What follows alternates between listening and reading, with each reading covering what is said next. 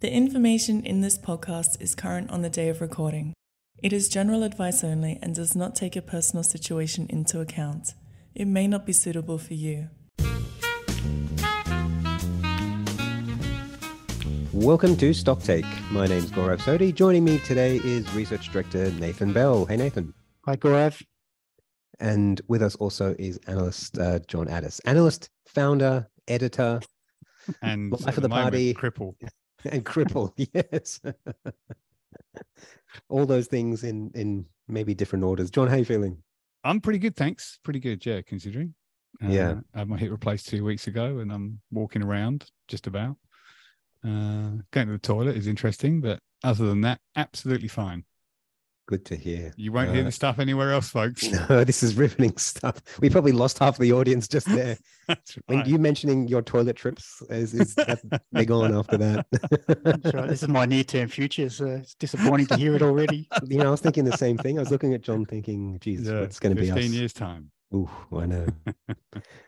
the long term, who wants it? Um, Nath, you've been you've had a few things on your mind actually. We've stopped your ranting so you could keep it on for the podcast. So this is your chance. We're going to clear the deck and uh, tell us all your thoughts. I mean, we've been sitting around waiting for a market correction. Stanley Druckenmiller um, scared the pants off everyone several times, um, warning of a market collapse. As a fund manager, what are your thoughts about that? Do you sit there holding cash? How do you react to to fear? Uh, I just recorded a webinar for our growth fund that's doing its secondary offer, and I think I added more fuel to the fire, scaring everyone that InvestSMART was going broke by accident. True to form, Nathan. Nice one. yes. Yeah, I was just trying to make the point that uh, you know you want a nice, healthy business behind the funds, and um, I think I intimated that InvestSMART was in, had financial issues, but uh, certainly not the case. Um, just talking about you know how we grow our business and um, by having these secondary offers and uh, you know some of the investments and we want to make in the business and so forth. Mm. Um, so that probably hasn't helped the mood of anyone listening to that. But uh, I, I just thought, you know, I know for a lot of our members and, and investors have been with us for a very long time. They've been through lots of cycles, but uh, it's a really difficult environment at the moment because I mean the market never gives you what you want. I, I, get the sense from a lot of investors that it's, there's almost like a sense of injustice that the market hasn't fallen and we've had this big broad buying opportunity. But Mm. the thing is, when you go through them, they're never as fun as what you make out in your mind. Uh, It's like they that means something's gone really wrong, and you've got a lot to think about. And there's probably stress from other places, like losing your job or, uh, you know, friends losing their job, and you know that old thing where they say, "What's the difference between a depression and a recession?" And depression's when you lose your job. Uh, so, so, and the other thing I've been thinking about too is just mm, over time, the market is very resilient. It it actually takes a lot to knock the market over. Um, but what I find personally a little bit frustrating at the moment, I, I don't really get frustrated. I'm, I'm, yeah, I don't like seeing my own personal wealth go down with Frontier at the moment. That's not fun seeing that thing go down 10% every day. And Mm. another little software company owned in Canada looks like it's going broke. So, um, so I actually feel like I'm having my depression um, at home, but it's really got not a lot to do with, um, you know, sort of general advice and the funds at I own and whatnot. But, um, but I think you've got a few options at the moment, one or two options that you haven't had for quite a while, which is to earn a somewhat decent return in fixed income or just you know in a bank account. And I know you know friends of mine are just moving their money around for like Macquarie's cash account, for example, where I think you get four percent up for your first quarter of a million dollars. So I know that's not it may not people may not want to open up new accounts under all their sort of different you know family trusts or personal names or whatever just for the sake of an extra percent which they might invest in the market at any time um, but I just think there's those sort of things to think about. Like obviously, US bonds are yielding much more than Aussie bonds, but if you buy them, obviously you open yourself up to currency risk. So you know, probably not the area I would go to, but it's an option that hasn't been there for a while. Um, but you actually may work out that you, you know, the bonds go if if interest rates do go down, then um, you know that's good for bond prices. So there might be capital gains there still. Um, you know, that's just one one option. But I think the other one is everyone wants to. You know, there's a great quote um, by this UK fund manager. uh, I think it's something Andrew Bolton, Andrew Anthony Bolton. Anthony Um, Bolton. Not- definitely not Michael Bolton. and, and no, he no says, good quotes from there. Yeah. and he said, um, investors always want to do today what they should have done yesterday. Mm. And, and I love that quote because, you know, we all want to have bought REA Group 10 years ago and CSL 10 years ago. And we all think, oh, you know, we're going to get this big broad buying opportunity and then we can load up the portfolio, buy all these great companies. And And the thing is, you get into the downturn when it comes, and all of a sudden there's just other things happening, and there's other cheap stocks, and your mind goes, "Oh, this is much cheaper," and you end up spending time on that. And particularly as a professional like us, you know, when you go in that period, and you've got all your stocks to cover in the newsletter and funds to get the stocks right and whatever. There's, there's a whole lot going on, and it's hard to do new research. So, you know, this nice idea we have in our head about doing all these nice, sensible, well thought out things sort of get thrown out the window in a way when the real pressure comes. But to get in those, you think about what it actually takes to get share markets low, you know, cheap share prices. Like something like the GFC was like a, I think a once in a lifetime thing. I don't think we'll ever see share prices that cheap again, not in my lifetime, unless the actual financial system completely comes apart this time, which you know is a non-zero risk. But you, but you can't sit there and invest for that.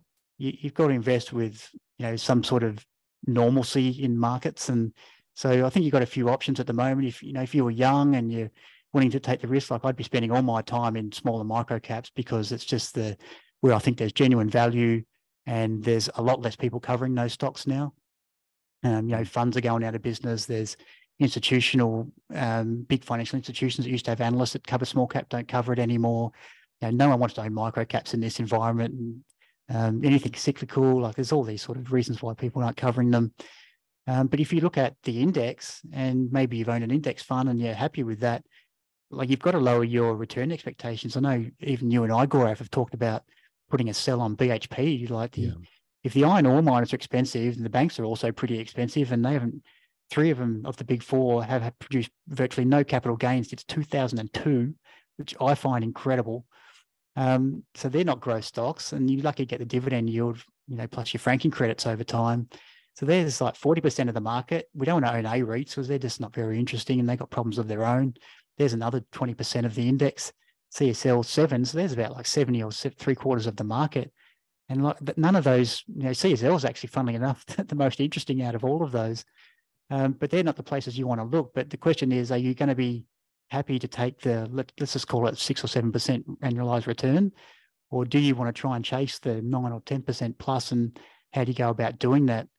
Um, but I just think the one, and this is what Druckenmiller, I think, alluded to, I think the one thing he said at the moment is the one thing you don't want is you just don't want to have one big idea or like real compulsion and absolute faith in one or two big ideas. He's like, it's just not the time for that. It's just so complex out there at the moment. So many things could go wrong. And I, I just think this is why people are sick of hearing it. But, you know, our approach is we've got 80 to 85% of the funds or portfolios invested a little bit of cash for a couple of new ideas. We're surely going to get, we always get two or three new ideas each year, even in good times. Um, and that's the way we play it. So if markets go up, we do fine. If they go down, we've got a little bit of cash, but we own great businesses and they're going to be fine over the next decade. Um, so it's pretty boring stuff, but I just think a lot of people are feeling so much pressure to do something and maybe they've got cash or, and they're just wondering what to do. And that's sort of really the basis for the conversation. I can speak from my personal experience, Nath, that um, over the last 12, 18 months, because I've had those coal stocks deliver really stellar returns, I haven't had the emotional damage of falling stock prices and the carnage that's gone through small caps. Some of my friends who manage small caps or invest in small caps, they are broken individuals. You can see it on their faces. You can you hear it in their words. I'm just and putting on the facade. The, yeah. I'm broken on the inside, I can tell you. I think that's something we we don't give enough attention to is the um, is the psychological resilience you get from um, from not going to or not having to endure um, all that pain and and and I think uh, hopefully for most members or for some members at least it, it, puts you in a in a different frame of mind. I mean, I'm you know we've saved up dividends. We're sitting on I'm sitting on the most cash I've ever sat on in my investing career and I'm quite happy to see the market fall and and and wait for it. You know, I feel absolutely no pressure at the moment, and um, there's plenty of ideas to come through. Do you think you would feel the same way if you hadn't invested no. so much in the coal stock? Well, this is this is this is where I was coming to. Um, during the the GFC, I had um, luckily uh, sold everything I owned to buy a property, and that was just complete um, luck.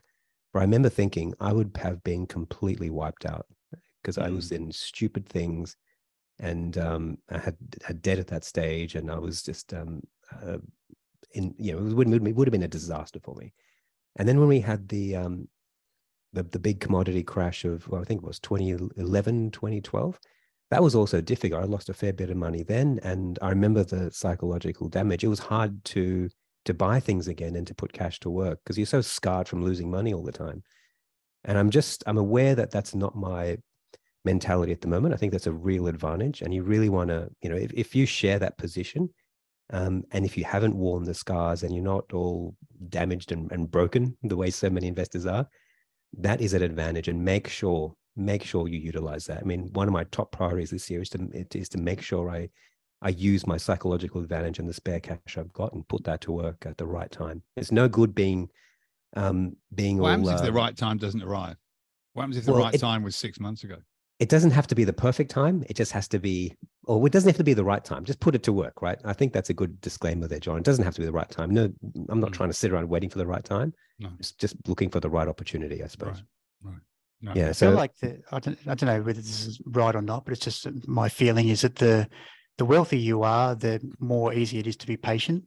And I find when you you know you're not I don't know just a retiree who's sitting at home and the house is paid for and they've got their stock portfolio. There's really no pressure for them to do anything because there's a big difference between I think how you invest. There probably shouldn't be, but um, you know you only need to get rich once and how you manage your money once you're wealthy, you know, whatever number you think that is. But um, it's a lot You easier to to get patient. ri- rich once as long as you don't become poor twice.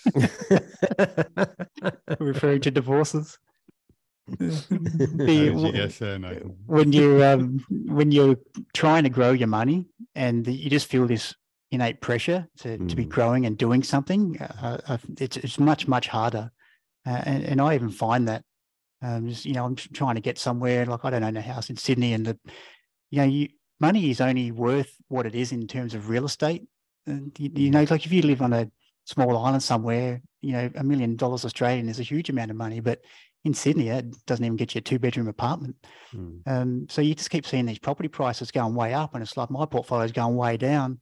It's just like you know, I, I just get frustrated. Like I'm never going to own a house, and and then I just give up, and then I don't care anymore. But you know, I'm, I'm trying to get somewhere. I just I'm at a stage in my life now. I've never really cared whether I owned a property or not in the past, but I'd actually like to have my own place now and stop just sticking around with the rents and Mm. whatever, and just have a place in the suburb that I like where I can spend the rest of my life. And you know, it's actually a bit frustrating that I can't do it. It's the first time in my life where I've really wanted to do something, and I just I can't do it. I just have to give up too much of my portfolio to go and do that. And it's not a sacrifice I'm willing to make. But it, but you know, I sort of feel this innate pressure to get my portfolio going, and here it is getting absolutely smashed. But you know, I thought I'd actually prepared for this downturn Mm. pretty well. Like I had Mm. lots of cash. I um, I didn't sell any Frontier shares, which is the one mistake I've made. And I knew it was going to get smashed. Uh, Like I was telling people, like this thing's going to get absolutely hammered in a downturn. But I thought if it, if the downturn doesn't come and there's no big broad buying opportunity, and we have our soft landing and all the rest of it, then at least I own one stock that I think will go up quite a lot in that time. But it, you know, it's actually turned out exactly how I thought it would, and it's, and it's probably even worse, and it's probably getting worse. Um, so it's it's been So- tough financially, but I just that's a very you know I would hope no one else is investing the same way I am. It, it's a good point, actually. It's something I've learned much later in in my investing career that the, you know, the the scars you wear financially are nothing compared to, to the scars you wear psychologically, and, and looking after your your mind um, during a downturn and and positioning your portfolio so you're in a position to to to not act ir- irrationally or act act in any sort of silliness. It's really important, and I, I'm trying and use and, and try and put myself in a position to make good decisions um, rather than um, try and have the the optimal um, you know financial cash allocation. That, that's the way I, I'm trying to think of it now. Is right, I want to mentally be in the right spot to make right decisions, Mm. more so than trying to have the the fine cash balance or the optimal um, allocation to this or that stock. And it, it's probably experience that lets you do that, but um, that's I really feel- surprised me. I feel a bit more sort of philosophical towards all of this stuff now, where you know you, I'm kind of happier to let. Not, I, feel it's easier for me to let things go. So I bought a few small cap stocks that just got utterly blown up, and I did sell some down before the massive blow ups. But Mm. you know, I lost a reasonable amount of money. But do I look back on that and go, I really shouldn't have done that? Should I beat myself up? I'm, well, actually, no. You know, that was the nature of it. I knew what I was getting into Mm. my probably biggest regret over the past year or so was not buying Facebook and Google. Mm. um, in single digit PERs. That that's probably my biggest regret. But I suppose my attitude towards being wealthy is kind of it's it's kind of different, I suppose, in that I don't feel as though we live in a society where people sort of judge everybody on wealth, and that has its own problems, and that adds to the pressure when you have something and then your portfolio goes down by twenty five percent, and you feel that loss aversion. Mm. Personally, like if you do have your own house, I think it makes it a big difference. You know, like psychologically, that gives you a sense of security that you don't get from any other kind of asset. So I think that is important, Nate, if you can do that. Um, but in terms of having, you know, lots of free cash to do what you want with, well, yeah, it's okay. But you know, business class travel is good. You know, like that. That's a really a, a big advantage of being wealthy, Mm. and and being able to eat out and eat good food is pretty Mm. good. But everything else, you know, like the very rich people I know don't seem to have any better quality of lives that I do. And in some ways, they have more complicated lives because all the kids are fighting over the assets and they're constantly asking them for money and stuff like that. So I think if you can bring, uh, what would I call it? Um, a more relaxed rather than grasping attitude towards money, then Mhm. dealing with periods like this are a little bit easier. It helps Let me give you Australia. Let me give you a little philosophical story, which go I'm I'm struggling with at the moment, and I know how irrational this is. But um, there's a little Canadian software company I've owned. I've wrote it up on in the um, on the website ages ago, and it um, it's just not signing up new clients fast enough, and it's got a, some debentures that come due in a couple of years, and I can just see now that the people who own these debentures are just going to steal all the equity in this business. But it's too late to get out. Like this thing's been crunched already. It's really illiquid. Um, and that was actually part of the reason I bought it was because there's some big fund managers that bought into it that were going to fix it up, whatever smart people. Anyway, um, there's another stock I've talked about before called Celsius, which is a drinks company, and a friend of Oh, mine yeah. actually said he's buying some cans, so they must be getting around Australia now. And it's um, it's sort of a version of Monster Beverage, but for Yeah, a healthy drink, version. isn't? Yeah. Yep. And so, um, so I bought these shares. Now I put one tenth of the amount that I put into this Optiva, this little software company, and Optiva looks like it's on the way to zero. And I've so if I had to put the amount of money I put in Optiva into Celsius at the price I paid, um, I think it's only been two and a half years, maybe three years since I bought it. Um, that amount of money, which is uh, a couple hundred thousand bucks, would have been worth over six million dollars. Whoa. And uh, I'm sitting here with my portfolio just getting belted. And, uh, you know, the same analysis that I put into Optiva was the exact same analysis I put into Celsius or Mm. to Frontier or to CSL or to everything. And Yeah. I think the, you know, the one thing I've just got wrong is the portfolio allocations. Mm. And like, it's just killed me. And it's a really boring topic to talk about, Mm. but it's, um, it's where the rubber meets the road and it makes all the difference. Yeah. Yeah, no, I agree with that. It, it's a hard one to get right, right? I mean, in, in if the outcome had been different for Celsius, you would have been patting on your back and saying how well you you did, Mm. getting the allocation right on that. Mm. You only really know in hindsight. I think it's it's a hard one. I struggle with that as well. I think it's really hard. I What think I just said it before about Druckenmiller, but uh, you know, he Mhm. said in that recent interview that this was the most difficult period he'd ever seen because there's just no clear opportunities, and the only thing he was, uh, and even he held this pretty loosely, and he changes his mind from day to day, but he was short the US dollar. But it's Mm. funny, I I see shorting the US dollar because of the financial issues in America, but I look around the rest of the world and everyone's got them. It's just that they had a bigger blow up with their housing market than some other places did. I mean, Canada and Australia haven't had that, but their you know their banks are up to their ears in it. And you look on other statistics, and they're far worse than what these other countries looked like before they went into the GFC. Um, so I'm, I'm not saying we're going back into that, but it's just there, there really aren't any easy options at the moment, and that's why Mm. my default, you know, what I've been doing with the funds is just been seen some of the results that recently have just been incredible. Like we're supposed to, all the media pages are filled with all this bad news, and I'm just seeing uh, like houses in our area, um, which they had 1.9 million on recently. There's just nothing to buy. There's just like one one property in one month in one suburb, entire Mm. suburb to sell, and people have been paying 2.7 million for them. Like it's just because it's the only thing, and they're sick of looking, sick of renting, and they just don't give a shit. They just want this over with. Mm. And um, you know, I see like ResMed like 30% growth in revenue and profit, Mm, like mm. stunning result. REA Group putting its prices up from anywhere from 12 to 15 to 20%. You know, stunning numbers. And so just, you know, maybe it just reaffirms buying the quality stuff, but it's just, I think that's what's frustrating people is that we're supposed to, you're seeing all this bad news and you read the media every day and it's just awful stuff to read.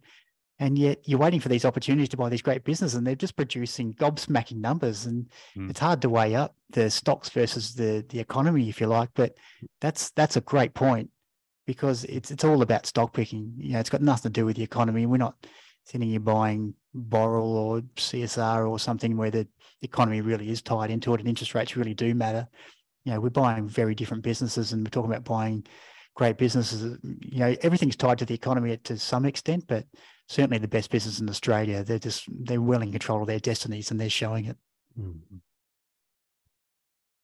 Gents, I just got back from the US. I went to the um, the Berkshire Hathaway meeting for the first time. In fact, it was my first time in the US and the first time at, at Berkshire.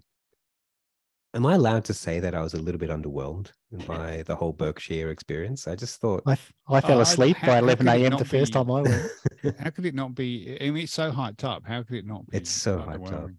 Yeah, look, I I had a lot of fun. I went with some friends and we had a lot of fun in the US together. Um, and I met some interesting people um, at the meeting and some of the events around the meeting itself. That was that was great. But the actual seven hours in a room with Charlie and and Warren, not my best times. I actually found it quite dull. Um, I found the questions they about half a dozen questions were ans- were asked by teenagers.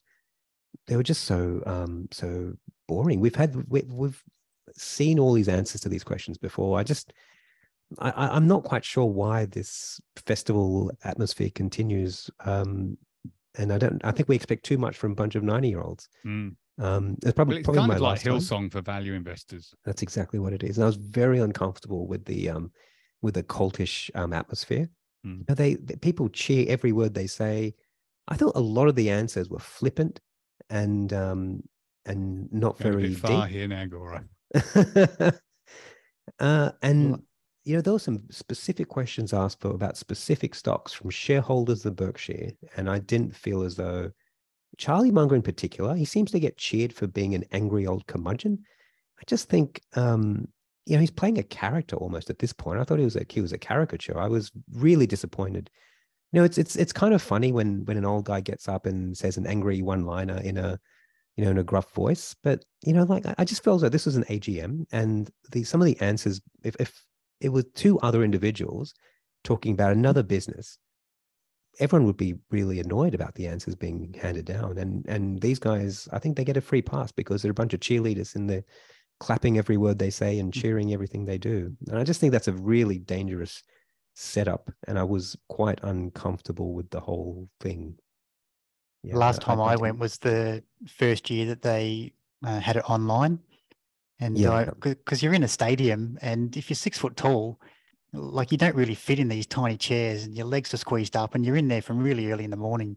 There's this poor bugger. I don't know what time you got in there, Goro, but in my Hmm. previous job, the rule was the youngest analyst had to go and save eight seats. so you'd have to get up at like three or three thirty in the morning, Yeah. get in there at five or whatever time the doors open, Mm. and then save eight seats until we come along when we feel like it. Like it's just everyone's trying to get these seats in the main stadium because there's Mm. there's breakout areas now anyway. But you don't want to be in there Yeah. watching that. You want to be actually at least in the stadium. We were lining And, up at uh, 5 a.m. Five a.m. I'd had en- I'd had enough by you know eleven or twelve o'clock, and Yeah. at lunchtime I just went back to our crappy hotel and I watched the the afternoon session lying on the bed. Yeah, it, it seems pointless to me. I, I saw, I went to the Wesco AGM probably about 12, 13 years ago. Yeah. It was probably one of the best days of my life. And that was only because Tottenham were on the verge of getting Champions League and they had to beat Man City. And Peter Crouch scored a header in like with five minutes to go and got fourth spot. And I saw it in a pub right next door to the Wesco AGM, which showed English football, served English beer, and did sausages and mash for breakfast. It was a- an unbelievable day. And the worst part of it was the the Wesco AGM, where all the sandwiches disappeared in ten minutes because value investors, Value investors. Yeah. yeah. I noticed that as well. They Uh, get I, I resolved there, and I thought, okay, I know everybody wants to go to this stuff, but it just wasn't for me. Yeah. Yeah. I think you're early on that piece. Um, they gave away some free food um, at the AGM, and yeah, a bunch of value investors. Most of these people are worth millions, I might add, Yeah. all scrounging for um, free American muffins. Geez, the food in the US, and and may I say, um, with the grace of respect, that Omaha is a shithole. Like it was just, it's it may be the ugliest city I have ever seen. I, I was there for a couple of days, did not see one pretty building, one nice tree. It, it was horrible, and the food is, rent's is cheap. edible. Yeah, it's cheap. It better be. It's the only thing that's cheap because everything else was super expensive. Um, the one thing um, it does these days is there's yeah. a lot of uh, investors get together on the sidelines and have their own little things, but yes, uh, unless you know those guys and you're not part of it, then you miss out on them. But uh, but a lot of those people just get together. You know, most people would be from New York anyway, um, or the Eastern Seaboard, Boston. So you know they get together in their own things anyways. Uh, So it's always been a question whether people would still come um, to see them after Warren and Charlie were no longer there, and uh, I suspect it, it, they will, but it won't be as as big because I think people will still be there to catch up and reminisce. And Mm. it's not, for a lot of people that's probably their most yeah, you know thing they look forward to most on the, the on the calendar. with, Yeah, without a doubt, that's the most the most fun part is actually just hanging out with like-minded people. But you can Mm. do that without the 5 a.m. wake up and the seven hour meeting, you know. Look, one one thought that did strike me was that, you know, they've got a lot of um the Berkshire businesses with stands at a very large convention center, and you can go around and see all the things that um, Berkshire owns. And it really struck me that we have this idea of Buffett as owning these really high quality businesses. And most of the companies that had um, presented at the convention I would say mediocre or average businesses. And it really got me thinking about um, our definition of quality. You know, I think it can be very narrowly based, and and we tend to think that a quality business is one that has the biggest moat possible, and that's the only definition at all. But Buffett owns things like um, I didn't I didn't know this, but he owns Brooks, which is I think a, a third rate um, sneaker brand. Um, Russell Athletics, which is a second tier um, brand. Um, Fruit of the Loom, which is a cotton on um, replica, and uh, this business that makes these squishy toys, which I would have thought has zero moat around it. But all those businesses they perform reasonably well, and I just think sometimes that we get caught up about um, having, you know, the beautiful set of financials and a, and a great big moat, and often management and reinvestment opportunities, and um, and uh, the runway, the growth runway ahead, um, can be can be substitutes for you know the the big moaty business, and they probably have been for Berkshire. Some of those businesses might have looked a lot better 30 years ago when they were bought Perhaps, than what they look today. You know, especially Brooks. I mean, there's yeah, lots of other running shoes in the last couple of years. What's those Allbirds or whatever? And there's another Yeah, couple yeah. lightest shoes ever. And On technology's changed. You know, you can make different, much different sneakers to what you used to. They're made out of much different things. So absolutely. you sort of look through that lens of, oh, this looks terrible today, but maybe 30 years ago it was a bit more unique and people getting into running and maybe there was room for, for Russell Athletics and those things after the, the Nikes and Adidas, which maybe weren't quite so Mm. dominant back then. I think he's still doing well from them. The returns have been okay, but just the um, yeah, just just not what I expected to see there. That's all. John, One might- of the- sorry, can I just say something? Um, the one thing that I think is quite interesting at the moment, and um, I'm careful. I don't want this to come back on our returns at some point because you know you don't want to be calling the kettle black or. Um, this is something in Morgan Housel writes these articles, and, and I love reading them. And uh, sometimes I paste them somewhere, but um, but he talked about sometimes when people um, you can actually get quite nasty when you hear fund managers talk about other fund managers Mm, Mm. and or other investors. And he was talking about, he said that one thing he's realized as he's got older is that a lot of pe- the things that people complain about is just actually these people are just either one got a different strategy or two a Mm. different timeline. You know, they're just trying to make money faster or, you know, whether they're more tradey or, you know, that sort of thing. And so what we're actually complaining about is just that they're not the same as ourselves. Um, but just one thing I've noticed lately, I've, I can't remember whether I talked about this before, but um, we've just seen it, the devastation I've seen on a lot of funds that were riding so high up until 2021, the, they've just been absolutely demolished. Um, but when you've got a fairly short-term record, because I follow a lot of these small hedge fund managers in the US, because I just like hearing about unique ideas and You know, they cover some microcaps and stuff, stuff I've never heard of. And actually haven't had any good ideas out of there for a while, a long while, which probably shows you how much value's out there. But um, but I was amazingly, and this is sort of where Berkshire Hathaway's sort of involved, but there's all these great investor names that are absolutely revered. And Berkshire can't, you know, even Munger says, like, we, we can't do anything better than the index. Our business is just so big. That's, that's all he expects. But, you know, if you're if you're one of those Berkshire billionaires and you're not going to sell your stock, you're going to be happy with that and you're not going to create a big tax problem and whatever. But interestingly, Tweedy Browne was one that I just remember when I first mm. started becoming into investing was this huge name. Mm. And you may remember, I can't remember what year it was. Maybe it was 13, 14, 15, somewhere around there was the um, big bi- uh, pharmaceutical company Valeant. That um, mm. I'm pretty sure Tweedy Browne invested in them. I may have mixed up. I don't think so.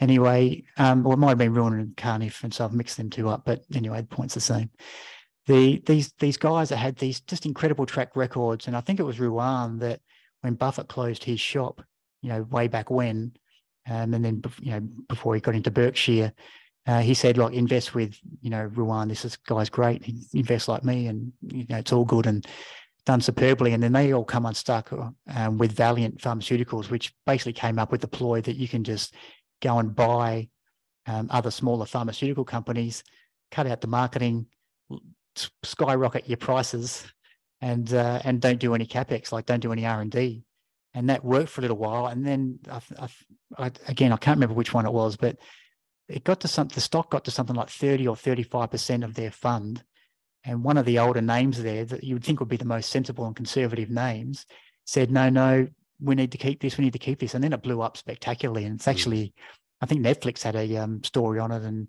John yeah. Hempton was on there talking about the short case and whatnot.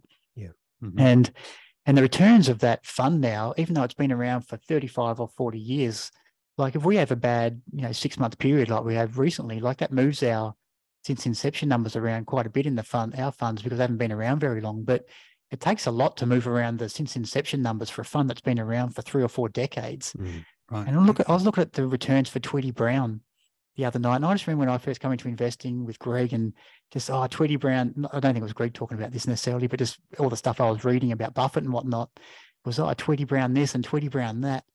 But their, their returns, I think, since the early 70s now are like 5.6%. Oh, wow. Uh, and I said, I, I keep, so I'm sitting here and thinking about all these people getting frustrated with their returns mm. at the moment, and even my personal money getting torched. And I was even thinking about my own money and going, geez, you know, Frontier, you know, I should have sold some and just carried a smaller positioning because what's happened is exactly what you said was going to happen and whatever. I'm castigating myself. And then I think about Shaun, who's the CEO and founder of this business, who he's hit a home run with Zameen and he's hit a home run with everything he's touched so far. But the currency is the only problem here, and it's just smashed yeah. the value in Australian dollar terms. But he has not chosen, he has won big time every time he's touched something.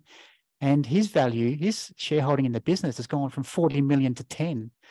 And yeah. so my losses are pretty big, um, but they're not actually, from what I paid, aren't that big. But from what I had, uh, it's come down a huge amount. And yet here's this guy who's lost about $30 million. Um, and, and, then it's like you sit here as the investor going, oh, Frontier's got this, no one wants to own it, oh, it's going down and whatever. And you go, well, actually, what's going on in this business at the moment? And what is, why is this guy? I see him on Instagram like with a big smile on his face and getting around. And he's not getting paid that much in Frontier, and he's this guy's not worth a hundred million dollars or a billion dollars or anything. Um, you know, he's. I feel like I'm under pressure, but it's self-imposed pressure, and I'm thinking like, what's why is this guy smiling? Like, why is he so comfortable watching his go go from forty to ten? Like, yeah, yeah. it's um, it's kind of a law, Nathan. You can't be miserable on Instagram. I don't know if you. Maybe that's it. Hey, uh, John. Uh, we, we've got 15 minutes left, so maybe we can move on to. Yeah, I was going to say that um, at that Berkshire conference, um, they spoke a little bit about AI, and I just wanted to get your thoughts on that. So Munger, I think, quite said quite um, surprisingly that he thinks a lot of the hype around AI is probably unjustified, and um, he thinks it's unwarranted. I just Justified wanted to get in what sense? He didn't really elaborate on that. I mean, he speak the guy speaks in sentences, in single sentences, so mm. goodness knows what he means. But um, I want to get your thoughts on it. I mean, this is probably the amount of hype I've seen around AI is probably the equivalent of the hype we saw in '99 around the internet. Yeah. And um, you know, uh, that we could see a, um, a a corresponding boom in AI stocks. We just don't seem to have any on the ASX listed. Not many Mhm. that I know of, anyway. Mhm. Give us your thoughts on on where we are on AI. I think you you you had some thoughts on Google in particular that I'd be interested to to hear. Well, I, I should preface everything by saying that I really know nothing about this. oh, Um, good, excellent. I've read a lot about it. Uh, I have a friend who's a professor of AI at, at Mm. RMIT. Whenever she talks to me about it, I feel as though she's talking in Portuguese or something. I have the same sense of confusion. Mm, Um, but Nick and I and, and Nathan, to a lesser extent, have been talking about this a lot in in the context of Google. And what what I think is interesting about that situation is that I've always thought that AI is about you take large data sets and you apply massive processing power. Hmm. You find all of these relationships within the data that allows you to then make some conclusions about what's being asked of the chatbot when you are when you type something into chat gpt or something. Hmm. and that compute power was really a barrier to entry. So o- openai i'm not sure what the number is but openai have taken billions of dollars as an investment from microsoft and they've la- largely used all of that uh, as server power. And so i've always thought of that as a competitive advantage. Mm, a little bit like data centers. So we've got the second part of the Amazon story coming out in the next week or so, uh, where we look at AWS, and it's the same kind of thing. You know that it's so expensive to get into the cloud business. You can see this at NextDC as well. Is that most people don't, most companies just do not have the capital or can't access the capital in order to establish a position in it. So if the the, the cloud computing companies we've got now are highly likely to be the cloud computing we've got in 10 or 20 years time i think Mm.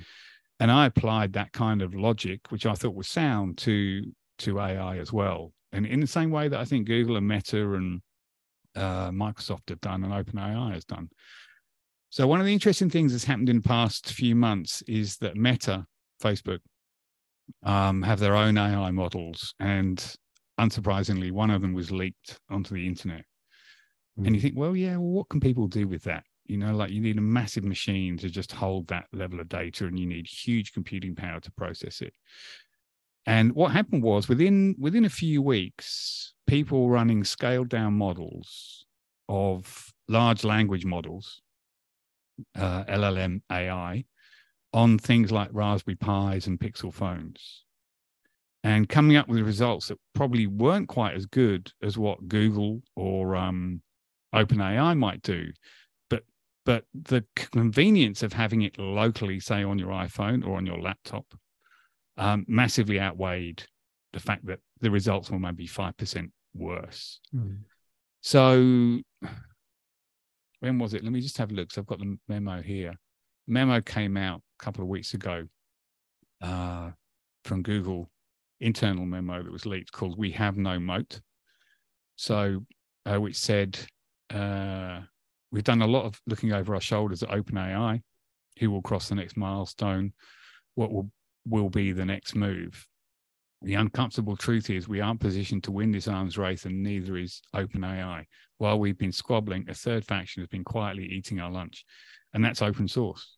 Mm, And they go on to list all the different things that are happening in open source. And this thing is now out in the wild, and there's people in garages with a few servers stuck together who are doing amazing things in Romania.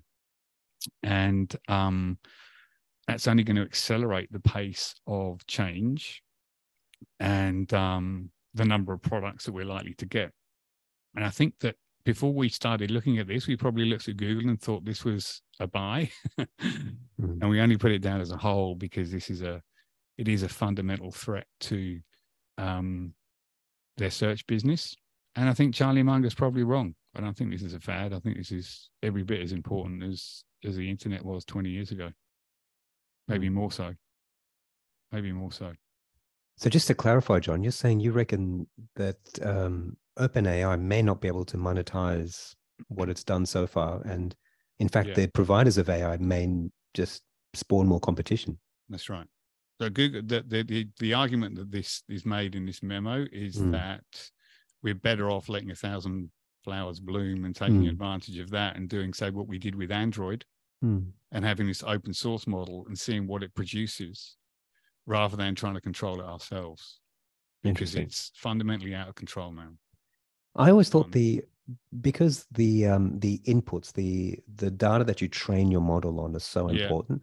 Yeah, that yeah, that would that's that would be the secret source, and and that would create an incentive for the Googles and the um, and the Open AIs to hold Okay, so- tightly onto their um, sources. So this is the, the key paragraph in that Yep. sense. So, so while our models still hold a slight edge in terms of quality, Hmm. the gap is closing astonishingly quickly. Open source models are faster, more customizable, more private, and pound for pound more capable. They are doing things with $100 and 13 billion parameters that we struggle with at 10 million not dollars and 540 billion parameters. Hmm. So they're doing more with much, much smaller data sets and smaller parameters and producing almost as good results. Okay, maybe don't buy Google just yet. No, no. I mean, there's still lots of things about Google that are, are yeah. there to love. You know, like we presuppose that just because the technology gets better, Hmm. um, that we'll switch. But you know, most most Google searches don't involve advertising. That can easily be handled with a chatbot. Google's Yeah. AI, AI products might be behind Chat GPTs, but they could probably close that gap within a few months if they wanted to. They worked hard enough at it. Um, and if they went open source, they could probably do it more quickly. Um, it's only with the shopping related or the say the insurance claims related um, answers where they will have to combine sort of display ads as you see in Google Shopping. You know, when you see all of those images across the top, you can Mm. scroll, you know, across. Mm. I bought a walking stick like yesterday, which hopefully will be delivered soon. um, so I can get rid of the crutches. You know, it, it's things like that which could be answered with a chatbot. Say, what's the best walking stick under thirty dollars? And you Mm. just get a product and a link to it. It's not as lucrative as having twenty different options, each of which Mhm. Google gets a trailing or affiliate marketing commission from by sending people off to these websites, plus, you know, the ad spend as well. So there is a threat there to its business long term, and it's a classic example of the innovator's dilemma. I think Clay Mhm. Christian's uh, Christensen's innovator's dilemma. Hmm. Uh, so it's that's really one to watch. Can I just throw a, a book recommendation out there um, before we um, sign off? I finished reading Chip Wars by Mm. uh, can't remember. It's, it's a famous book. You you'd know it if Yeah, if, yeah, if you're interested. I've heard the in it. guy interviewed a few times. It's it, you. I, have you read the book, John? No, I would caution you about reading it because it is so badly written. I think your head would fly off if you if you read it Ah, um, that- out of counts out frustration. for me already. If you don't, if you think it's badly written, then Yeah, it's badly written. Um, he jumps. This is from a guy who doesn't use apostrophes. he thinks the book is badly written. Like, Badly written. have full words? it's it's doesn't an use vowels. it's an amazing story, badly told. I think I think he Mm. tells a story really poorly as well. But there's a, a fantastic tale there. It, um, it's frustrating that it's in the hands of this author who cannot write and cannot tell a, a good tale. Mm. But um, but despite that, there are some really interesting tidbits. I think this the thing he does very well is explain some of the um, uh, technical, um, the deep technical aspects of of chip design and chip manufacture. And Mm. I, I think most people will be absolutely stunned to know the um, the amount of innovation and accumulated human knowledge that's required to print a single chip. Um, Yeah. he may gave an example of um, of you know those um, uh, light printing chip machines that ASML make, um, the Dutch company. the Dutch company. Yeah, so he's saying there's three separate innovations. Each of them took 30 years to to complete, and so there Mhm. was you know a century of innovation almost Yeah. that had to come together and uh, and to to create that light printing technology. And without that, we wouldn't have the modern microprocessor. No. So those It- sort of it's things are quite interesting. It's kind of an, uh, that is an interesting thing in an investing sense. I think that Mm. because there's this reasoning, and you can maybe see this in Chinese thinking, where you say, "Well, okay, we'll just produce a load of scientists, Mm, and we'll throw tens of billions of dollars at it, and we'll Mm. catch up." mm. but it's kind of like you have to go through those 20 or 30 years Yep. to learn all of those things and make all of those mistakes Yep. before you get to that end point which is you know a five nanometer chip or something that does billions of transactions a second or something it's it, it there's needs to be that accumulation of knowledge and skill and expertise over time. It's kind of like a, a sort of super version of a jet engine. You know, there's just so much in it that Mm. the only way of producing it is to have all of that corporate history that allows you to, to arrive at a certain point in the future. Absolutely. And unless you travel along that same path, you don't Mm. get there. You know, I used to think science was this body of knowledge that was just out in the world, and it was only a matter of time before someone stumbled upon it. But Mm. reading that book, and I think a few adjacent books as well, has really made me think that the role of in, that individuals play in innovation is just absolutely crucial. That entire chip industry, all the innovation we rely on every day, is a product of maybe four or five people. Mm-hmm. And in and absent those four or five people, I wonder what would happen. no, it's I think the role of individuals in in big science is just um is, is probably underrated and it's made me think a little bit more about that. But yeah, that's um that's one book. The other one I'm reading at the moment, which is actually beautifully written and, and wonderfully told, is um Lights Out, the history of um GE. And Oh, really? I went to that because I'm, you know, as for 20, my first 20 years as an investor, GE was the model business, you know, the, the stand up. Everybody talked about Jack Welch. He was like absolutely. the Warren Buffett of the business world. He was. a- absolute saint, could do no wrong. And I admit that I like reading about fallen gods. Mhm. Yeah, same here. um, but this is this is a, a well told, well crafted book. I, I'm only about a third of the way through it, but I'm thoroughly enjoying it so far. So what what do you if you could pin Yeah. A reason for the downfall of GE, what would Yeah. you put it down to? So GE was actually so uh, keep in mind I'm only a third of the way through but it was riddled with um, accounting anomalies. I Mm. mean, every division there was exaggerations, dodginess, and sometimes outright fraud. And the reason all that existed was because the pressure to um, to perform, to not make any mistakes, and to um, always get your guidance on target. If ever a manager produced a set of numbers that wasn't satisfactory, that's the end of their career. A failure was just not accepted at GE, or any sort of um, disappointment was not accepted at GE, and that just created a whole bunch of incentives for bad behavior by the line managers, and that filtered all the way down. So I think this is, you know, we- we've, we've kind of I've kind of paid out Munger a little bit, but one of his key insights is that incentives matter. You know, he often says, "Show me the incentives, I'll show you the Mhm. behavior," and I think that's been That's absolutely true, here. Um, Yeah. You know, the whole thing was just um, the whole business was run for the benefit of um, analysts and investors, and um, you can see that all the way through the way it was managed, the way products were created. Um, you can see that all the way through. Yeah. It gave I, I I don't I haven't read that book. I've read a lot about Welch over the years because Mm, like you, I am interested in fallen gods, but I could probably cast it in a slightly different light in that I would look at GE as one of the sort of poster child for the era of financialization. So this is an engineering company with a great history of technological advance that is Yeah. taken over by accountants. Yeah. And managed for financial reasons rather than for scientific or engineering based reasons. we haven't got into um, GE Capital and the role that played, but Mm. I bet I bet that's a big part of the next few chapters of the book. Yeah. Yes, I, I I agree. Yeah. Yeah. Okay. Right, Nathan, you've been um, been quiet for a while. you, you Well, you okay? did talk a lot at the beginning. Like he's just having a break.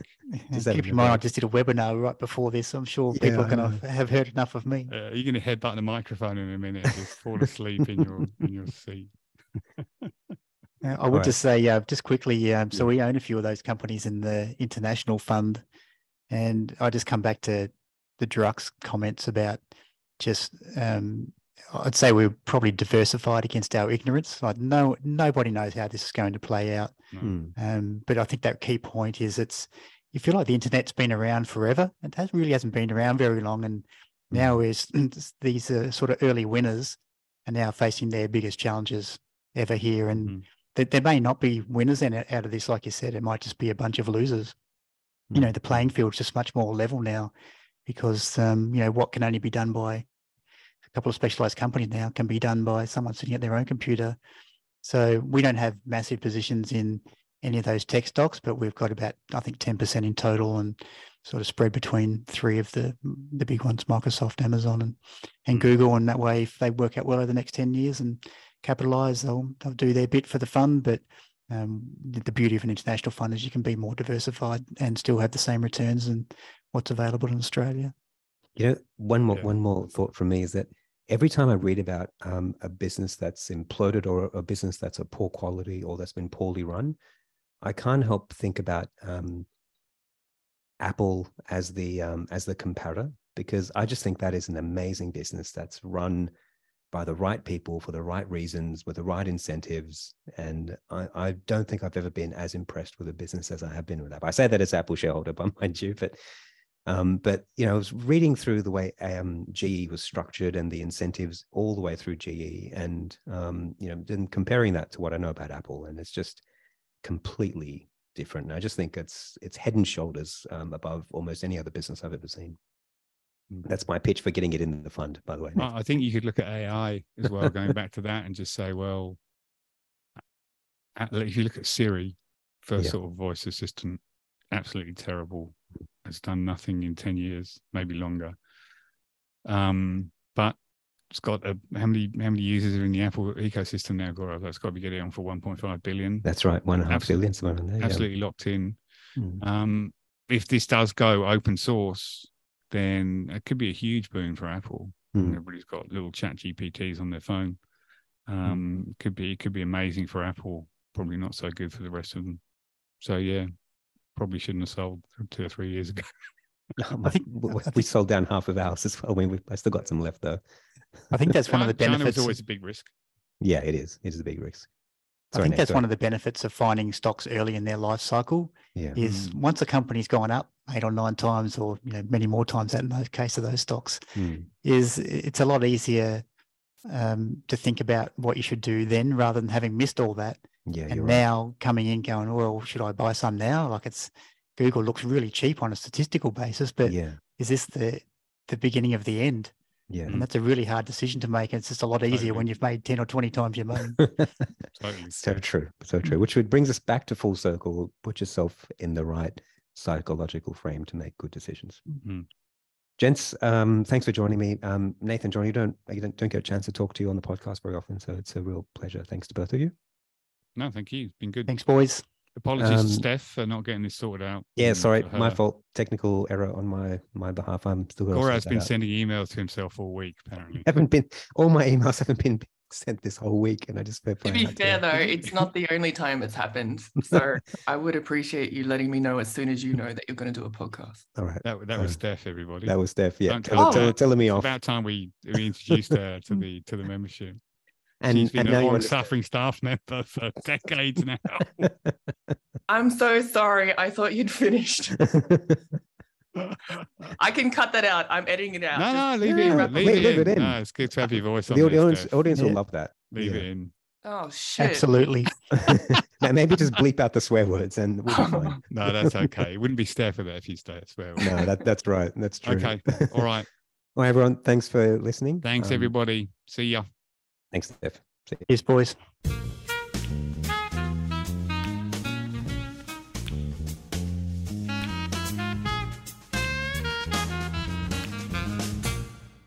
Oh, sorry. I had the volume way down low and I thought you were just jabbering on after the end of the podcast like you do. And uh, I jumped in at the wrong time. Sorry. That was funny. It was funny. Don't worry about No, it. that was good, Steph. Leave it in. Yeah, That's- yeah, you gotta- you gotta leave it in. fantastic. I agree. Fantastic.